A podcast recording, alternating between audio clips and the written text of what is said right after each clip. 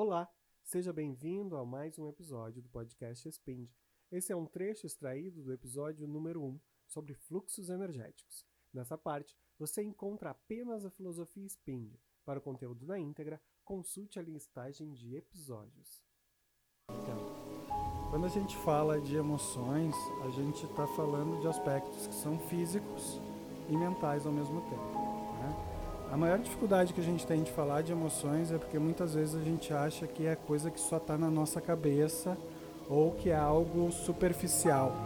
Mas a gente acaba esquecendo, de certa forma, que acaba sendo físico também esse processo. Né? Então ele vai lidar dentro do nosso corpo, ativando várias zonas físicas. Por exemplo, quando a gente gosta muito de alguém, né? A gente sente um aperto no peito quando essa pessoa está longe, ou a gente sente um calor na barriga quando essa pessoa está para chegar. E isso é uma das pequenas provas que a gente vai aprendendo desde cedo de que os sentimentos transformam o nosso corpo. Eles modificam a química do nosso corpo. A gente já sabe, a gente já comentou em outras ocasiões, inclusive na semana passada, né, que os sentimentos que a gente gera, eles levam até 48 horas a química que eles geraram no nosso corpo para se desfazer e para irem embora. Esse é um dos grandes motivos que hoje um dos males da nossa existência sejam os problemas psicológicos relacionados à depressão e ansiedade. Então, ansiedade, minha mente fica presa no futuro.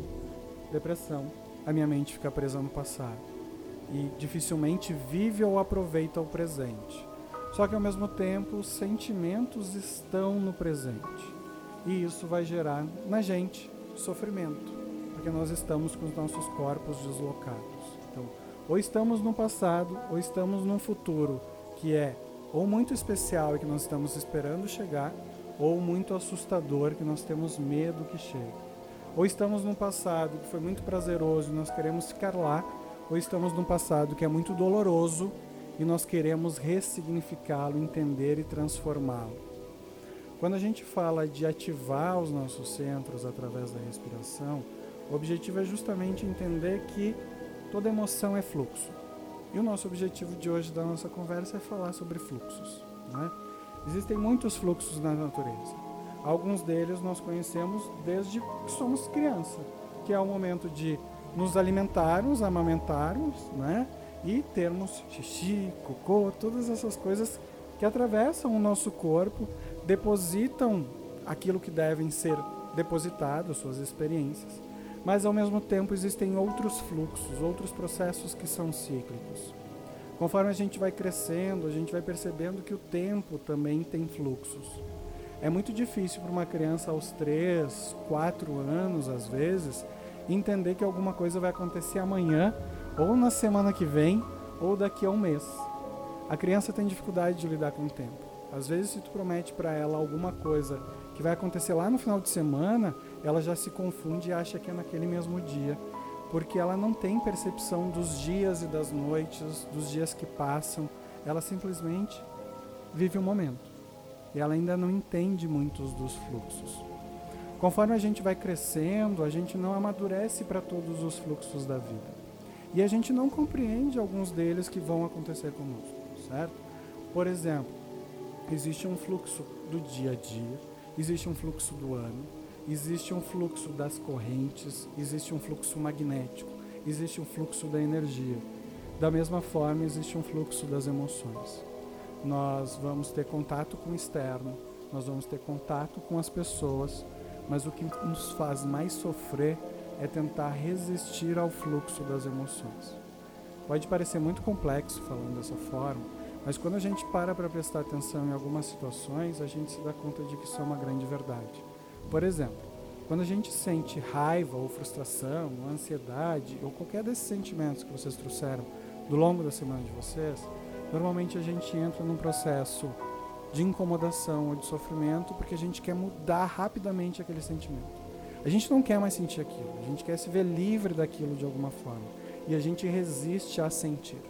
Então, se eu estou irritado com alguém, eu quero naturalmente explodir para resolver a situação, para aquilo deixar de me incomodar. Eu não penso que aquilo pode ser algo interno que eu preciso resolver dentro de mim primeiro. Eu não aceito aquele fluxo. Quando eu estou triste, por exemplo, eu ou quero me afundar na tristeza para não sentir mais nada de tristeza, ou eu quero sumir ou desaparecer para que aquele sentimento não esteja mais dentro de mim. Porque nós não aprendemos a deixar a energia fluir. A gente não aprende a permitir que o sentimento venha na nossa mente, que os pensamentos existam e que eles vão embora. Que eles simplesmente sejam uma passagem. A gente não aprende a dar vazão para a energia. Porque todas as coisas a gente quer reter de alguma forma. Porque nós ainda somos muito infantis com os nossos sentimentos e até o dia da nossa partida nós ainda vamos ser muito infantis com vários dos nossos sentimentos e das nossas emoções. Quando a gente fala lá do exemplo da criança, dos 3 ou 4 anos, que ela tem dificuldade de ver os dias passando, quem já é mãe ou pai, ou tem sobrinhos, ou conhece crianças, sabe quando a gente precisa tirar a fralda das crianças e colocar elas para fazer as suas necessidades no troninho ou no vaso. É uma grande dificuldade, às vezes, a criança permitir ir às suas próprias necessidades. Né? Entender que aquilo é uma parte dela que está indo embora de alguma forma. Do mesmo jeito, nós queremos nos adonar das nossas sensações e dos nossos sentimentos.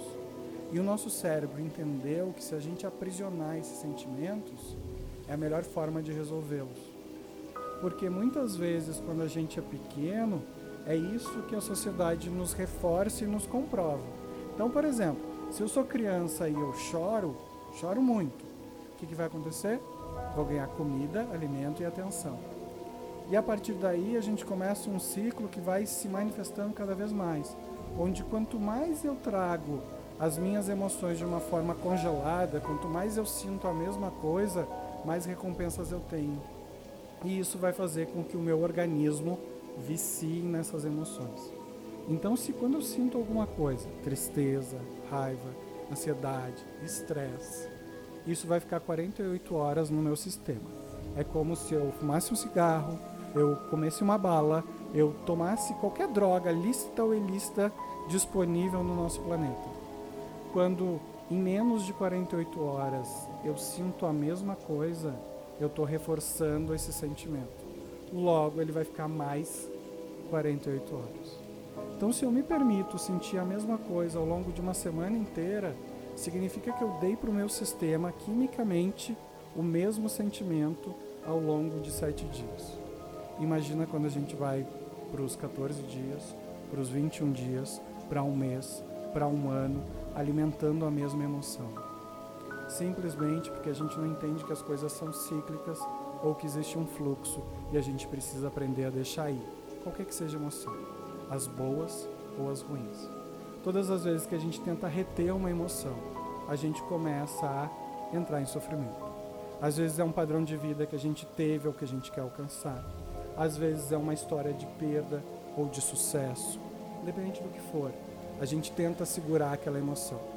Porque aquela emoção nos prende à situação que existia. Então, se tinha alguma situação que existia no meu passado que era positiva, eu tento manter aquele sentimento o máximo possível, porque ele me mantém vivo naquele passado. Por que, que o sentimento de luto, por exemplo, é tão complicado? Porque o cérebro tem que refazer fisicamente todas as conexões que ele tem com aquela pessoa.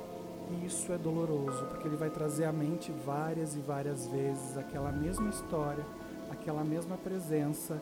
E nós, muitas vezes, imaginamos que se nós não segurarmos aquilo, aquela história se vai, aquela imagem se perde. E o fluxo daquela entidade presente vai deixar de existir. Quando na verdade é o contrário. Quando na verdade a gente precisa permitir que o corpo libere todas as suas toxinas relacionadas àquelas emoções para reconstruir a sua história, para ressignificar. Então, todas as vezes que a gente tem um sentimento que ele é negativo, significa que a nossa mente entrou num processo de resistir ao fluxo. Significa que a gente não entendeu ou aceitou a realidade presente e não está conseguindo construir a realidade futura. Significa que a gente está tentando, de certa forma, ficar longe do porvir, ficar longe das possibilidades que o mundo tem para gente, seja por medo ou por saudade do passado.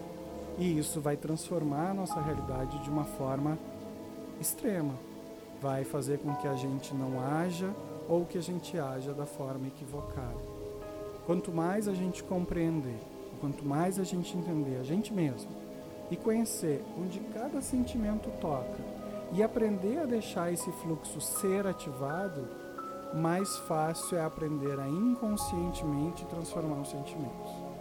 Por isso que a gente começa o tempo todo, e toda terça-feira vai ser assim, ativando cada um dos nossos centros para aprender a fazer com que os sentimentos percorram o nosso corpo inteiro. Que a gente não queira reter o sentimento na mente, que a gente não queira reter o sentimento no coração, que a gente não queira reter o sentimento em nenhum lugar.